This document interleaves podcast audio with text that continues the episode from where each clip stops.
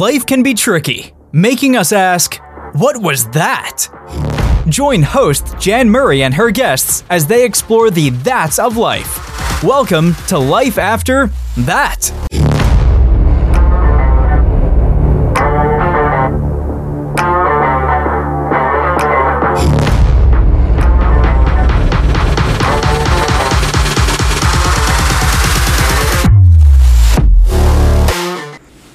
Hello, everyone. I'm Jan Murray, your host of Life After That.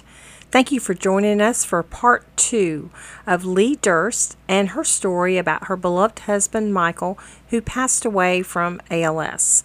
We pick up right where we left off in part one as she talks about the after part of that journey. Even my grandkids, you know, they they ask about how I'm feeling. And I, my granddaughter, I joke with her because I am only 57 now.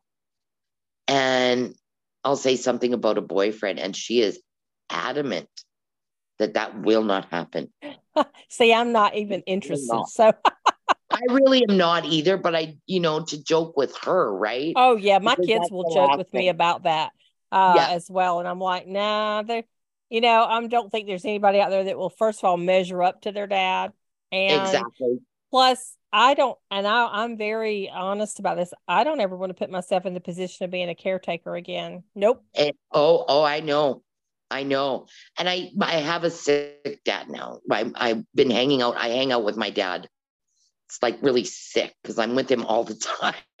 I you wish know, I still had my dad. I'm glad you're able to do that. Well, I am. And, and so we go to concerts together because we like kind of the same musics and what we, kind of music um like the old 70s kind of oh same here roll. yeah oh yeah definitely yeah. rock and roll i'm uh i'm into all the 70s rock and roll and late 60s and queen and all of that so oh yeah that was my husband's favorite group and- queen is my favorite and they're going to be in nashville five hours from me in october i've just found out and i'm like I have to find a way to buy a ticket. They go on sale this week. Yes. I want to go so bad.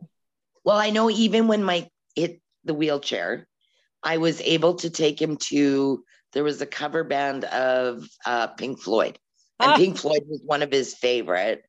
And me, I really am not a big fan of Pink Floyd because they're weird. They are but weird. he liked Pink Floyd.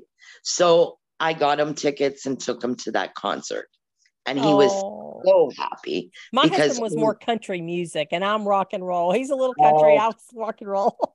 oh yeah, no, we were both country. We are both rock and roll. Um, he really found a lot of solace in his music. Yeah, uh, to him, music was very important. Yeah, Bill too. I had um, thousands of songs on his uh what mini yeah. iPad that we had attached to his wheelchair and he yeah. could hit it with that one or two fingers he could use and listen to that music and he yeah. loved that so much. Yeah. Oh absolutely. Absolutely. And you know he the the, the birthday before he passed we did a drive-by. I put a call out to people on bikes to please come and join us for his birthday drive-by. We had well over 70 bikes. We had cars. We had a dump truck. We had a loader. It was the whole parking lot of one of our older hotels was completely full um, that showed up for this. That's amazing. oh, it was wonderful. Like he cried. Oh, you know, he was so, and people just stopping to come and say hello and happy birthday. I'm sure it really pissed them off because it was COVID. but I don't care at this point. what has he got to point, do, right? Lock him in his room. Uh, you know, don't let him out of his room. Fine, be whatever. But he needed that. He needed that. He needed to know. And it was uh, ALS Awareness Month here in Alberta. And so we ended up doing a little article for the newspaper um, to just bring a little more awareness. So not only did it help him, but it helped bring more awareness. Oh yeah, we you did several articles and different things over the years. We're on TV a few times, and I yeah. wrote a book that's on six continents now, and then I'm doing this. I think the more we all talk about it, uh, the more we are open about it, the more people become aware of it.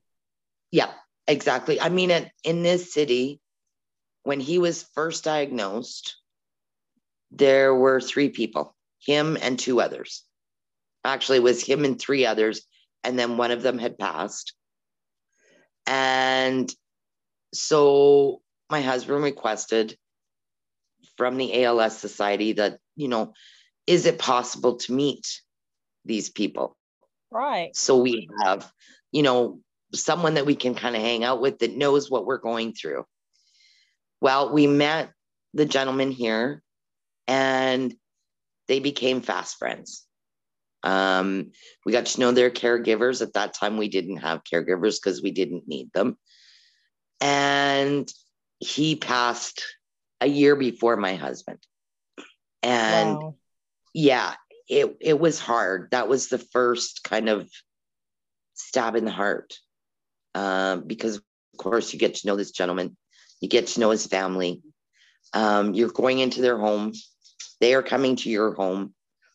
So you really develop a close and deep friendship right away. We did too. We had a really close knit support group through the ALS Association. And um, it meant the world and bill got real close i don't know what's happening with that bill got real close to a couple of the members and um, it means a lot they get to be friends with someone who understands yeah and we get to know the spouses or the caregivers who understand our part yeah i think it's super important for sure well and it put us in a position where this gentleman his wife left him when he found out oh I yeah, can't imagine. I can't no, even imagine. I can't either.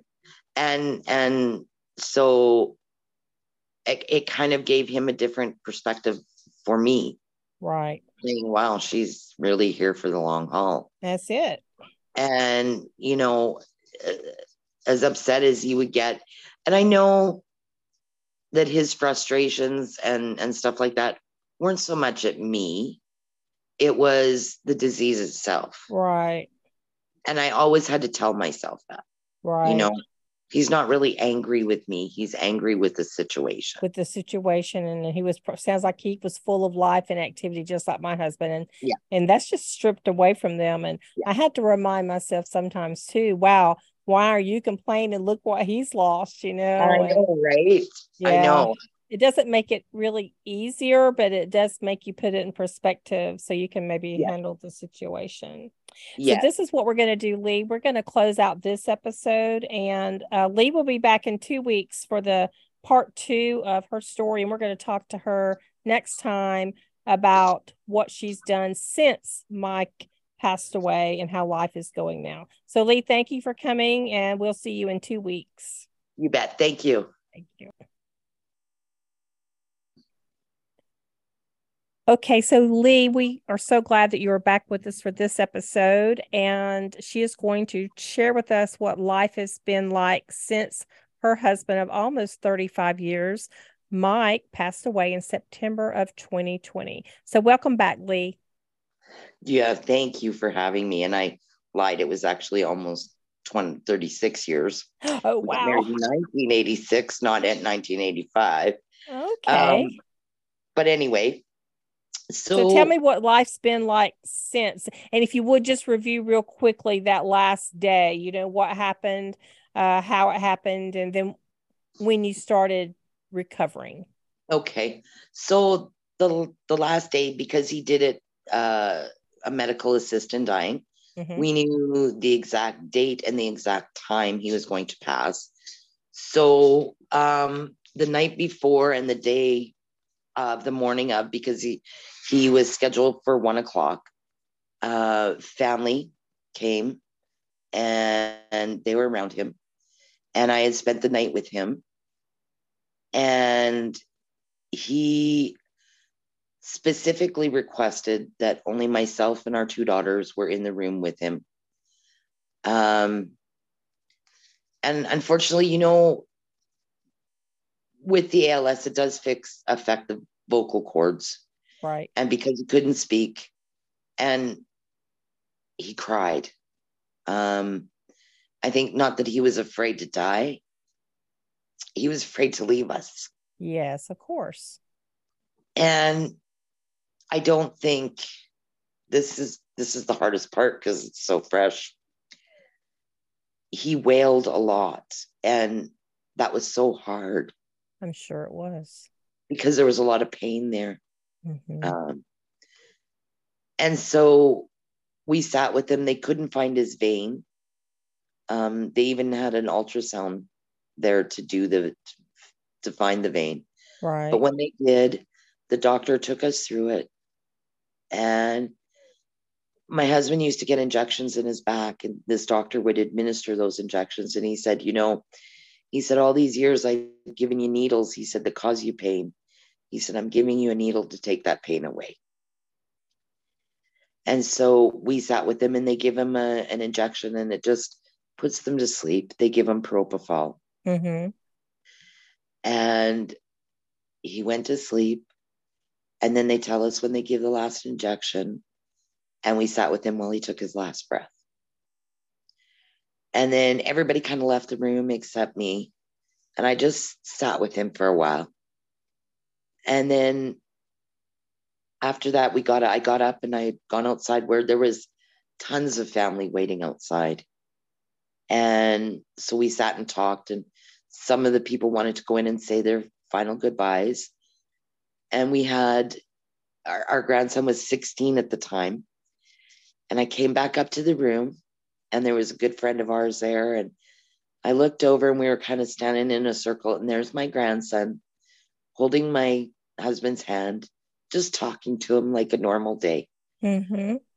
And I was so proud, you know. Um, he had to come and say goodbye. Unfortunately, that morning, my daughter lost her keys in the toilet. Oh, oh no. in all the, you know, the confusion, you know what's happening. And yeah, she flushed her keys down her toilet, down the toilet in the home. Oh dear. Um, no trap, didn't catch them. So, you know, that that was emotional in itself. Of and course. then no coming. And they sat with him.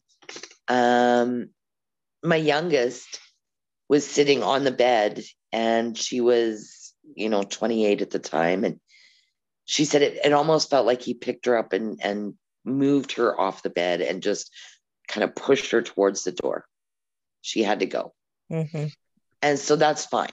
And then some other friends came and said goodbye. And I, I had gone to the funeral home a couple weeks prior, knowing that this was going to happen.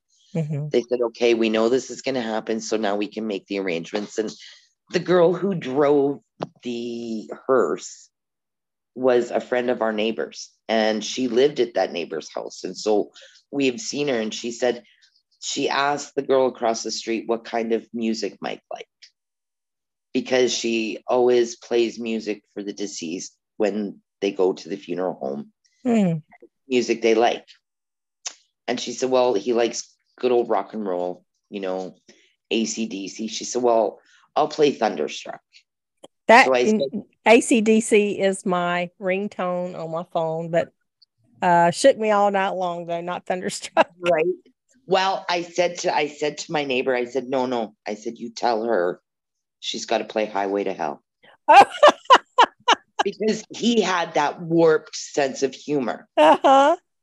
And she said, when I talked to her the next day, when I went down to start making arrangements, she did. She put him in the, they put him in the car. She said she rolled down the windows and she cranked Highway to Hell. And she played that all the way down to the funeral home. She said, I got some of the funniest looks. She said, but I don't care. Because I said, he's up there laughing now because that's his kind of final ha ha on everybody. I love it. Yep. So he, they do a, a like a color party when they take them out of the home. Mhm. And our friends that work there said they've never seen one that large. He made a huge impact in a month and a half, two months that he was there.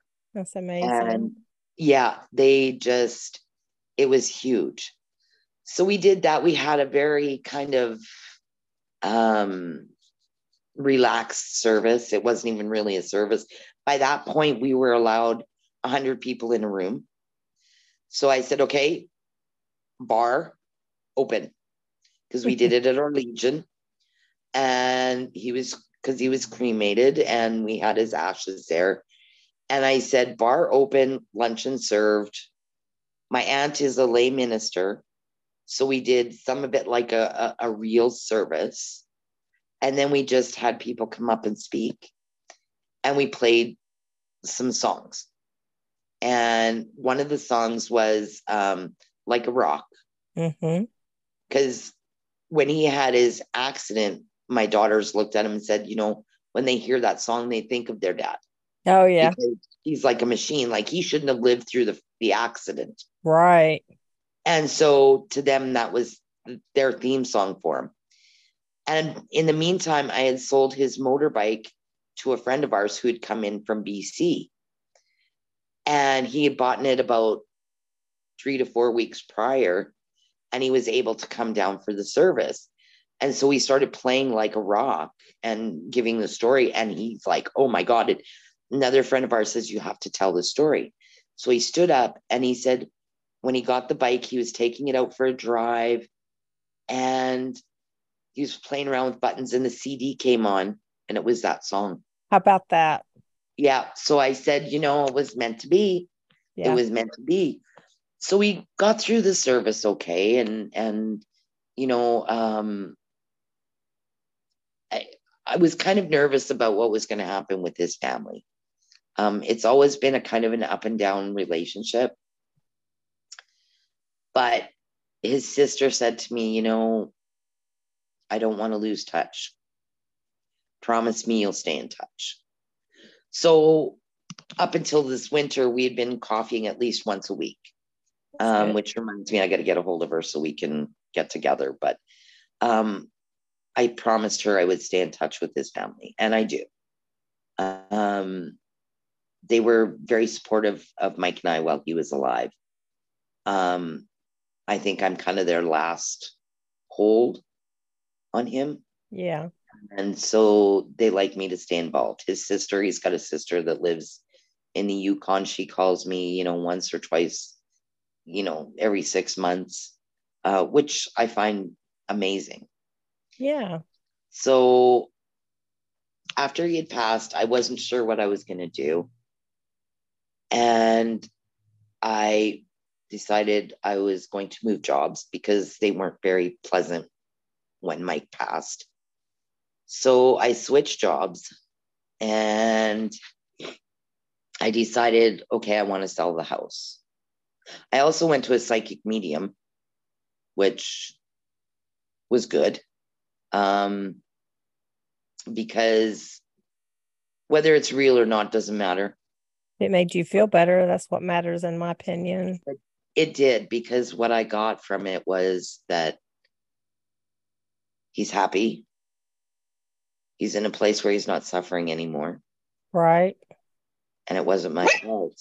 I didn't have to feel guilty about my answers. There you go. Kind of something that I needed to hear. Well, I'm I'm Christian. My faith has changed. My faith hasn't wavered, but my belief system has changed dramatically Yep. It's going through everything. I, I would say I'm more open to things than I've ever been. And uh, I've had encounters with two psychics, one intentionally and one that I didn't know I was.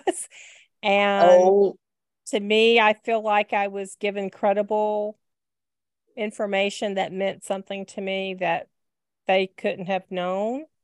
Well, And it. I don't care how that came to me, it gave me some peace. So, yep. and I And have some was it, things that happen now that that that happen that I just know somehow he's around at specific times that come up frequently.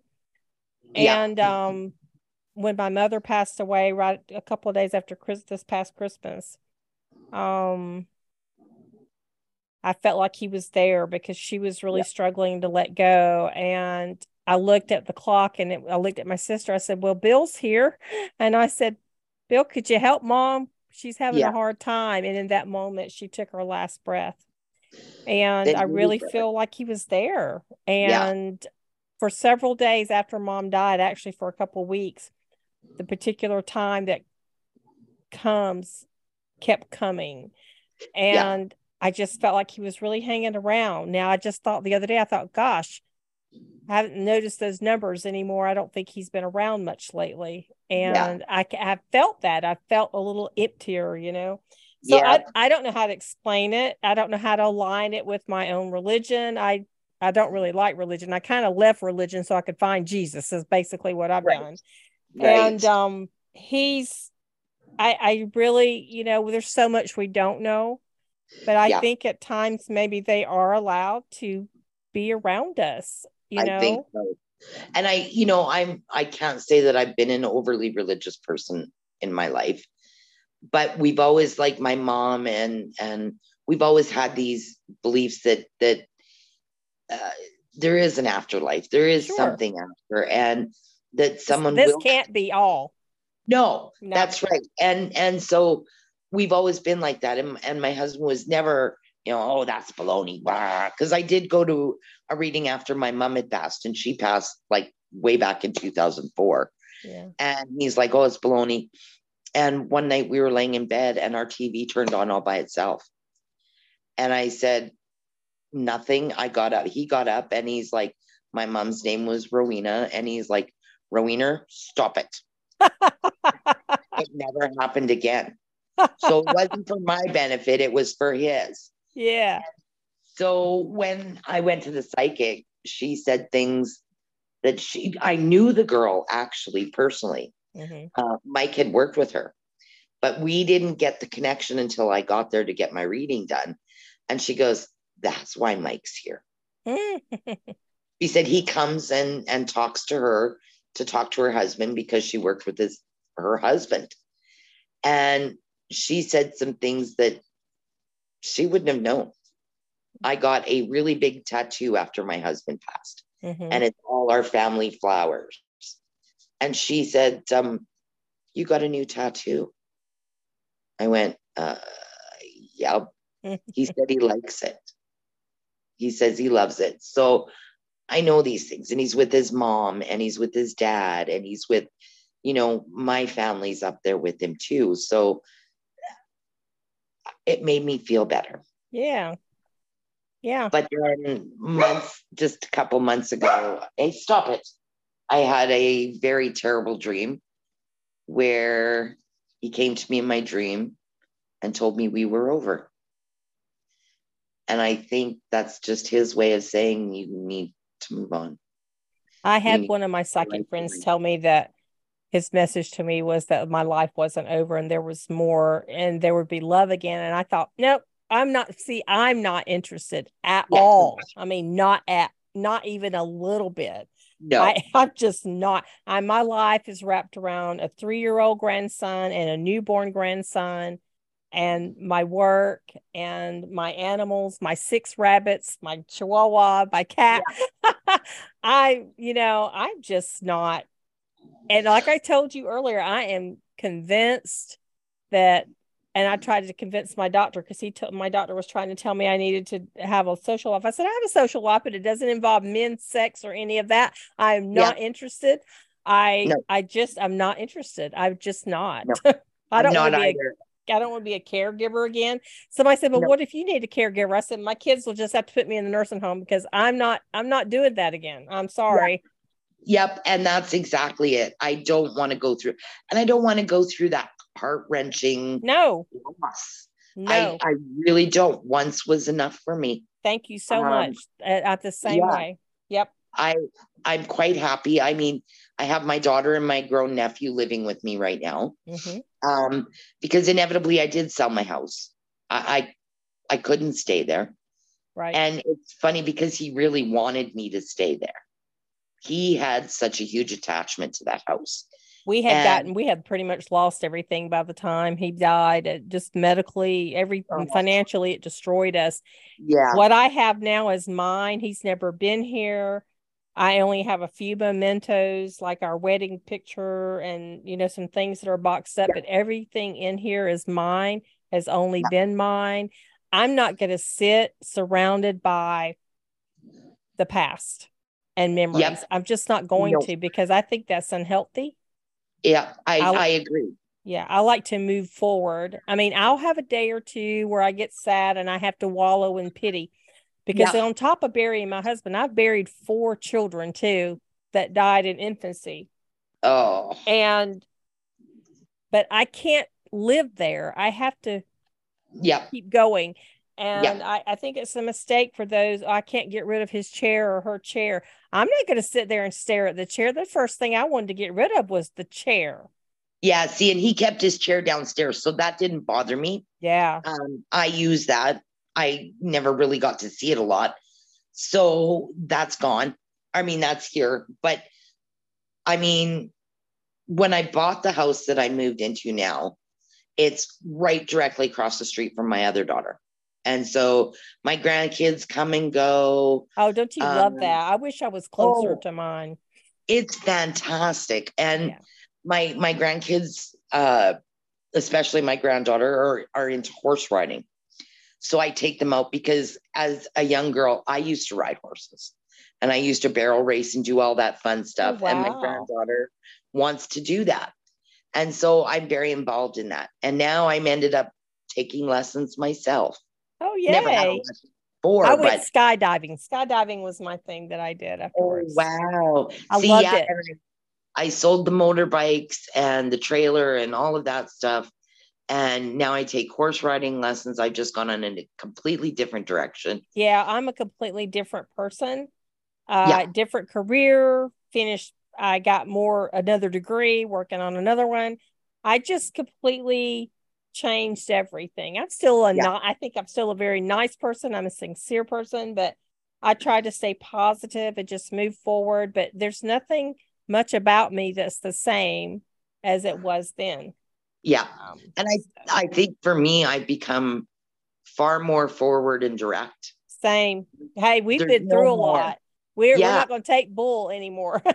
Exactly. and, and I'm that is pretty much going to tell you like it is these days. I yep. Yep. yeah. Because I don't have time. I don't see have how time and I don't have patience. And I'm Yeah. 61 in April 13th. I'll be 61. Most people think I'm in my 40s, and I love them when they tell me that. Yeah. But Yeah. you know, I'm thinking, you know, I've got another 10, maybe if I'm lucky, 20 years left on this earth. yep. And that's not a lot of time. No, not really. So I don't intend to spend my time being sad or depressed. Uh, Yeah. I get I stress over finances because it's tough on one income by myself. Oh yeah. Yeah, but you know, I'm still I'm ha- I'm happy. I'm poor, but I'm happy. That's what I like Yeah. to say. But I Yeah. and I am happy. So, Yeah. And I I am I'm I'm probably looking at another career change because I'm not necessarily happy where I work because that's become all consuming. well, Like life is too short, so you just do what you have to do. Exactly because I was working this summer, I think I worked 2 months straight without a day off. Wow. Days were 12 and 13 hours in the day. Wow. And I'm like, I was married and I Yeah. don't want to be married, and Right. especially to a job. right, exactly. Um, so I'm kind of looking at something that's a little slower. Um, you know, but I can take my time and look. That's the nice Right. thing. Right. Um, I don't have to just jump into the next job because, oh my God, what am I going to do? Um, you know, and like I said, I I moved across the street from my daughter, uh, and the kids and my son-in-law, and so on nights like when she works in the school system, so she gets the holidays that the kids have, and I get Sunday and Monday off. Okay. So on a Sunday night when they have no school, we'll go over there for dinner and we'll sit and have beers or whatever. And I can just walk on home and I'm fine. Oh, that just sounds perfect. I had to drive about 45 minutes to get to my daughter's to see my grandchildren. But that's still better than further than that. And I I stay so busy with work anyway.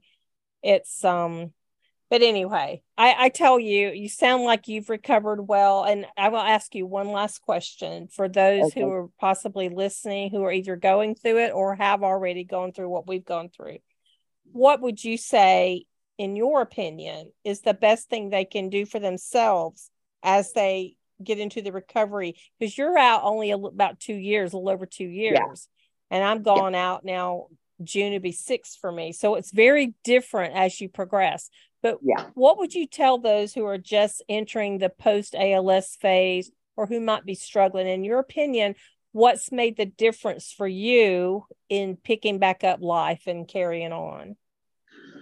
Um, I think part of it is that there was a lot of suffering beforehand. Yeah. And I think for me, and I think for everybody, whether they want to admit it or not, that once you have that diagnosis, you start grieving then. You do. You grieve every day because you lose something every day. Exactly. Exactly. So you go through so much grief prior Yeah. that I think once it actually happens that they pass, it's kind of, I mean, it's final. It's final. It's Yeah. it's done. It's over. There is no more suffering. Yes, I love him dearly and I miss him immensely.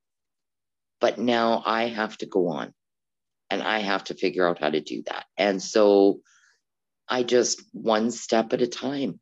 Yeah. And I'm starting to pick up new interests, uh, old interests that are new. Yeah. I'm continuing on with my old interests. Like I play softball, I have for 30 odd years. I'm not about ready to give up. I play with my daughter now. And so I continue on with that. Surround yourself with people who understand, hmm who who know. Doesn't mean you have to talk about it or you have to not talk about it, but have have those supports people Right. that you can just go and get a good belly laugh from because it's okay to have a good belly laugh it's It okay is to okay. it's okay to be happy Yes, that's the hard thing. I think most people have trouble. They feel guilty for feeling happy, but Yeah. their loved one would want them to be happy. That's what I try to tell them, but they would want you to be happy.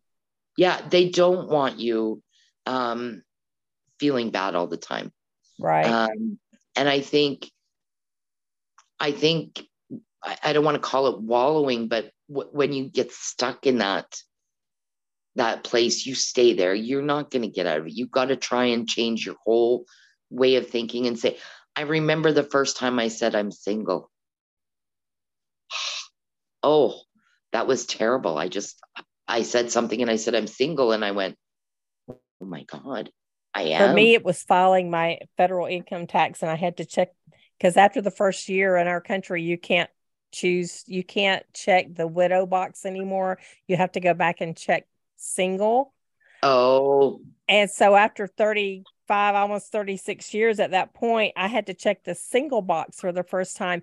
And it really threw me for a loop. Yeah. I mean, I had long changed my wedding band. I had moved it from my left hand to my right hand, and then I had stopped wearing it. And I wear a ring. I don't know if you can see that. I wear a ring. oh This ring actually has his one thumb that still worked. I had Right. that thumbprint taken and engraved all the way around that band. Oh, isn't that nice? So I wear that on my right hand. So I had long ago, I had stopped wearing the wedding band. And I remember I was actually sitting in a church in church one Sunday and I actually slid it off my left hand and put it on. And that was hard. But checking Yeah. that income tax box for me, it was like, oh no, I don't like this. I didn't want to be a widow, but then I didn't really want to be single either. But yeah, now I don't want to be married either. So I'm perfectly happy being single now. I think I can just put I am me. I am me. Yeah. Yeah. You know, I'm a whole person. Let's just call it that. That's it. And- we are a whole yes, person. Yeah. I'm not I'm not dependent on anybody. I am me. Exactly. So that was hard. And I think the transition of, you know, doing everything myself. that is hard. And when you're struggling to get groceries in sometime by yourself, it suddenly hits you. And I've Yeah. cried over that before. I'm like, I could really use you right now. This is Yeah. so hard, you know? Yeah, And uh, yeah. little things are more likely to get me than big things. Yes, me too. Because uh, th- uh, he was always I, when I did a lot of things. I I had no brothers growing up, so for me to go somewhere to a, a garage and say I need this done. Oh no, you need that done. No, no, I don't. I'm telling you what I need done, and I did that while we were married. Yeah. So I never needed him to go to a garage or anything like that. but you're right. When you're struggling with the groceries, it's damn it.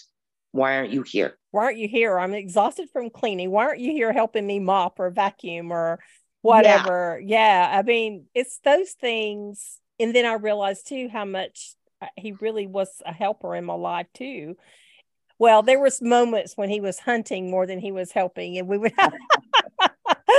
but hunting, yeah, yeah. So yeah. yeah, so I think what you said that our advice is to surround yourself with people who either understand or at least have some kind of empathy for what you're going through, and. Yeah to to not feel guilty if you need to laugh and be happy but to be happy. Yeah. and i think keep pushing forward. I think that first year is pretty tough. I i think i was in a fog the first year honestly. I did a lot of things the yeah. first year. I don't even remember. Yeah. and i think i was just functioning but year two was hard. I found year two which i'm just you're still in of, yeah. yeah to be the hardest so yep, far. same here. The first year you're right. You are just kind of going through the motions of everything. I think it's just, a gift from God. He puts us in that fog yeah. so we can function and live. Yeah. And yeah. Not, but something about that year too, man, it hits you pretty hard. It the does. first New Year's Eve when it really hits you. Oh my God, I'm literally starting. Oh my, it's hard. Yeah. Now I'm okay. I go to sleep at 10 30 before New Year's Eve, you know, midnight. yeah, it's too. like, eh, whatever. I don't care. Yeah. Yep. And I, it was, it wasn't so bad, you know, like learning to sleep alone because uh, for we'd already you know, been doing that because he was in the we hospital bed. For, yeah. Yeah. Yeah. So we, that wasn't a big thing. And, but it was, it's just making sure that you have, you know, and I have one really solid friend um, that is my sounding board, that is my, you know, she's my rock, I'm her rock. And we kind of connect every couple days and say, So, how's your life today? And great, how's your life? It sucks. You know, yep. then we just sound off to each other. And she knew my husband and she knew, and she was with me through the process. And so I've got that really good friend and like I said, I've got my group of ball players and now I've got the horses. So I'm just, like I said, I'm picking up new interests as I go. Yeah. And I'm trying You're building be, your life. You've, you've started building your own life. I'm trying to figure out who I am again. Yeah. I, d- you, you know? probably physically ask yourself that. I did one time. I said, yeah. who are you? You're not yeah. Bill's wife anymore. You're legally not his widow anymore. yeah. you know, who are you and what do you do? And I don't know. I finally just, for me, and I've posted this in the support groups on Facebook before, that Bill did fight really hard to live. He fought really yeah. hard to still live. And I just one day woke up and I thought, how dare you dishonor him by not living? Get up yeah. and live. And my mother told yeah. me, she said, you what, cause she, she's buried, she buried two husbands before she died. She said, you're going to have to make your, your mind up to get up and live the life you want and go get it because nobody's going to bring it to you. So between right. my mom telling me that and my husband fighting so hard to live and to be positive, I yeah. just one day decided, okay, I'm going to, if I'm going to have a life, I have to go get it. And that's what I've been doing yeah. now for a couple of years. So it sounds yeah, like you're I'm doing, just, you're in that process too now, aren't you? Yeah. Yeah. I'm in the process of figuring out who I am and where I want to go. Good. And moving into this house was huge for me. Um, it's a tiny little wartime type house. It's got everything that I needed and wanted.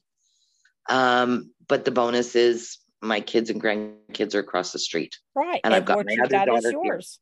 This yep. this is I live in a, a, mobile home. I guess you could say it's man it's a manufactured home. It doesn't have wheels on yeah. it or anything, but it's so very it's large and it's not it's not a new one. It's actually a couple of decades old, but I've fixed it yeah. up. I've remodeled a lot on my own inside, yeah. and uh, it's mine.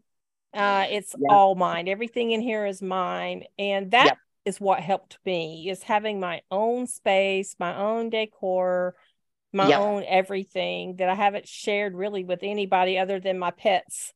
and um, exactly. um, it's just this is my place and Yeah. that's what helped me a lot so i was then- actually glad not to have to sell a house or any of that um, well, and I'm glad I did sell the house. oh yeah Um, I I miss it some days, absolutely.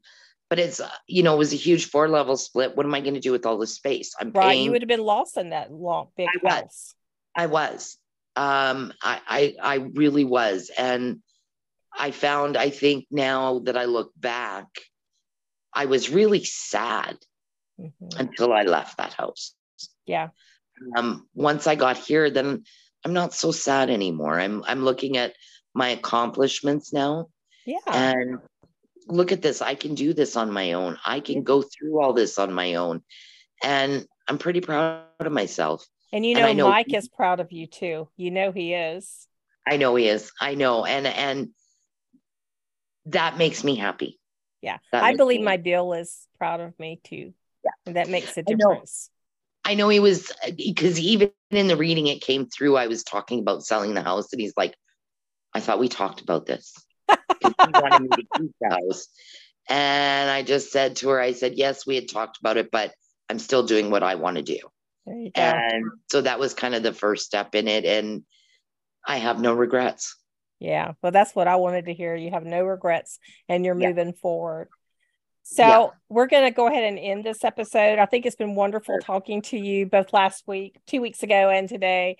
I'm so Yes. happy to hear that you're progressing in life, you're making good decisions for yourself, and uh, finding old interests new again and finding really new interests. I think it sounds wonderful, and you've given everyone listening something to think about for themselves as well. And I just thank you so, so much, Lee, for coming on Life After That and sharing your and Mike's story and now your story after ALS.